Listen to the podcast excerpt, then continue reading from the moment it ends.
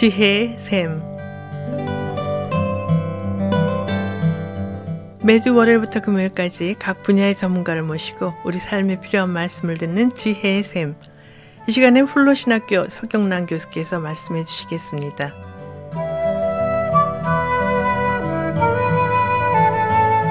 안녕하세요. 저는 지난주에 평화는 전쟁을 겪고 있는 사람들만의 문제가 아니라 평범한 삶을 사는 사람들에게도 중요한 문제라는 것에 대해 이야기를 나누었습니다. 오늘은 두 번째로 구조적 폭력에 대해 살펴보겠습니다. 구조적 폭력은 말 그대로가 구조가 폭력이 되는 경우를 말합니다. 여기서 구조라고 하는 것은 사회를 구성하는 뼈대를 말합니다. 구조는 가족에서부터 국가에 이르기까지 모든 종류의 인간 사회에 존재하고 있습니다. 사회 구성원들이 함께 만들고 지키기로 약속한 법, 제도, 규칙, 정책뿐 아니라 그것들을 관리하고 실행하는 기관과 조직 등이 모두 구조에 해당합니다. 법으로 정해졌거나 문서화되어 있지 않아도 일정한 방식으로 사회를 움직이게 만드는 관습과 관례 등이 어쩌면 더 중요한 구조일 수 있습니다. 그런데 이런 사회 구조가 제대로 작동하지 않거나 누군가에게 악용되어서 오히려 사회 구성원들을 억압하고 해를 끼치는 경우가 종종 생기는데 이것을 바로 구조적 폭력이라고 말합니다.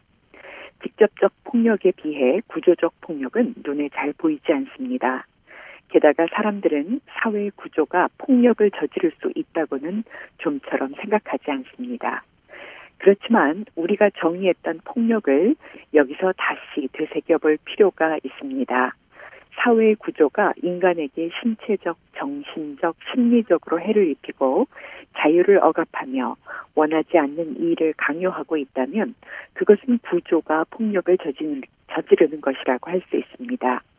예를 들어 생활비를 충당하기에 턱없이 부족한 최저임금을 받는 사람들은 잠자는 시간까지 줄여서 일을 해야 합니다. 결국 학생들은 대학 공부를 할 수 없고 부모는 자녀를 돌볼 수 없으며 병이 있는 사람은 몸을 회복시킬 수가 없게 됩니다. 이렇게 낮은 최저임금은 사회 약자들에게 신체적, 정신적, 심리적으로 해를 입히고 원하지 않는 일을 강요하는 구조적 폭력으로 기능하고 있는 것입니다. 노웨이의 평화학자로 노웨이 국제평화연구소를 창설한 요한 갈퉁은 1960년대 말에 구조적 폭력이란 개념을 도입했습니다. 그는 구조적 폭력의 가장 큰 문제는 궁극적으로 사람들 각자가 가지고 있는 잠재적 능력의 실현을 가로막는 것이라고 지적했습니다. 한 인간이 사회의 잘못된 구조 때문에 자신이 가진 가능성의 전부를 발휘하지 못한다면 그 사람은 결국 그 차이만큼 구조적 폭력에 희생되는 것이라고 보았습니다. 구조적 폭력의 첫 번째 특징은 피해가 장기간에 걸쳐 발생한다는 것입니다. 신체를 예로 들면 당장은 피해가 없는 것 같지만 장기적으로 영양실조나 질병 등 몸에 문제가 생기고 심지어는 생명까지 위험해지게 됩니다. 피해자의 삶의 질이 전체적으로 낮아지는 것입니다. 두 번째 특징은 가해의 주체가 잘 드러나지 않는다는 것입니다. 최저임금제를 예로 든다면 구조적으로 폭력이 되는 것은 제도 자체가 아니라 지나치게 낮은 최저임금 때문입니다. 최저임금 결정에 참여하는 사람들이나 그것을 관리 운영하는 공공기관 그리고 그 제도를 악용하는 개인 사업자나 기업 등이 가해 주체가 될 수 있지만 어떤 한 사람만이 가해자라고 지목할 수는 없습니다. 세 번째 특징은 합법적인 방식으로 폭력이 가해진다는 것입니다. 사회 구조는 정당한 절차와 구성원들의 동의를 거쳐 만들어집니다. 그러므로 그 구조가 구성원들을 억압하고 잘못된 것을 강요하는 폭력을 가한다고 할지라도 그것 자체의 합법성은 유지됩니다. 네 번째 특징은 장기간에 걸쳐서 가해지고 연쇄 효과를 내기 때문에 피해의 범위가 넓다는 것입니다. 하나의 잘못된 구조는 연결된 다른 구조에까지 악영향을 주게 되고 결국 영향에 노출된 사람들 모두에게 피해를 입히게 됩니다. 또한 시간이 갈수록 그 피해 범위는 넓어지게 됩니다. 마지막으로 세 번째 폭력의 종류는 문화적 폭력으로 이는 우리가 문화라고 부르는 것들, 다시 말해 사상, 철학, 예술, 과학, 종교, 전통, 담론, 언어 등을 통해 가해지는 폭력을 말합니다. 문화는 대개 인간의 본능적인 욕구를 넘어 정신적, 심리적 욕구를 충족시킴으로써 삶을 풍성하게 만드는 것인데 어떻게 폭력이 될수 있을까요?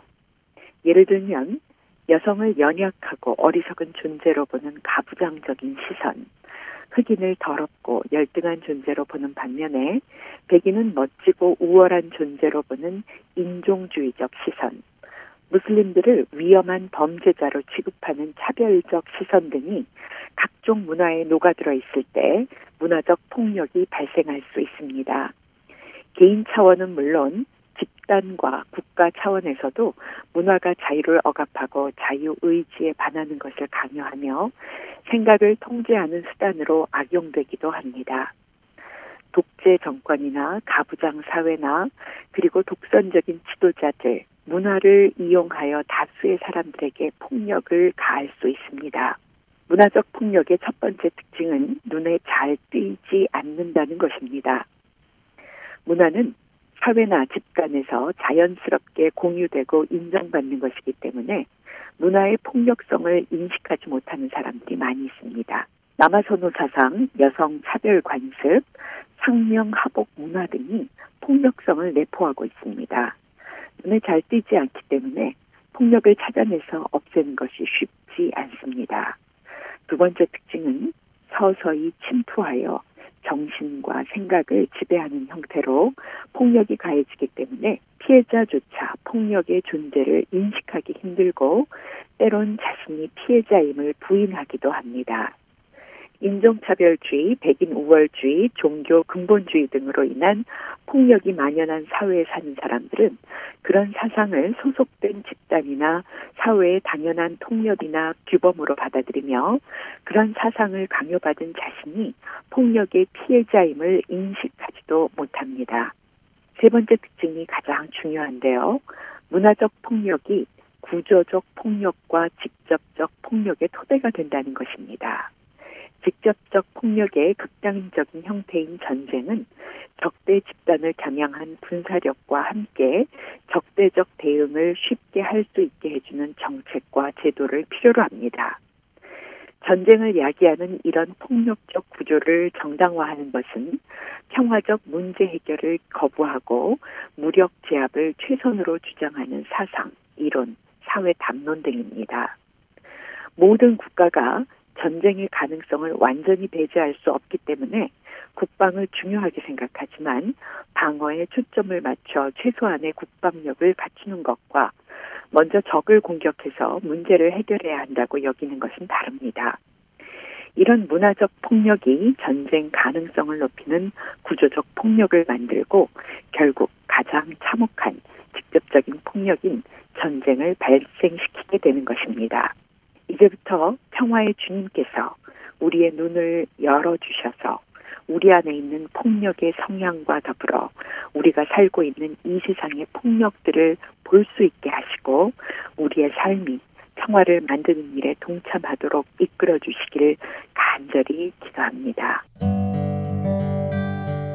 지금까지 훌러신학교 서경란 교수께서 말씀해 주셨습니다. 지혜의 샘 오늘 들으신 내용은 극동방송 뮤지지사 홈페이지 usk.febc.net usk.febc.net에서 다시 들으실 수가 있습니다. 아름다운 음악과 기쁜 소식을 전하는 극동방송에서 보내드린 지혜의 샘 오늘 순서를 마치겠습니다.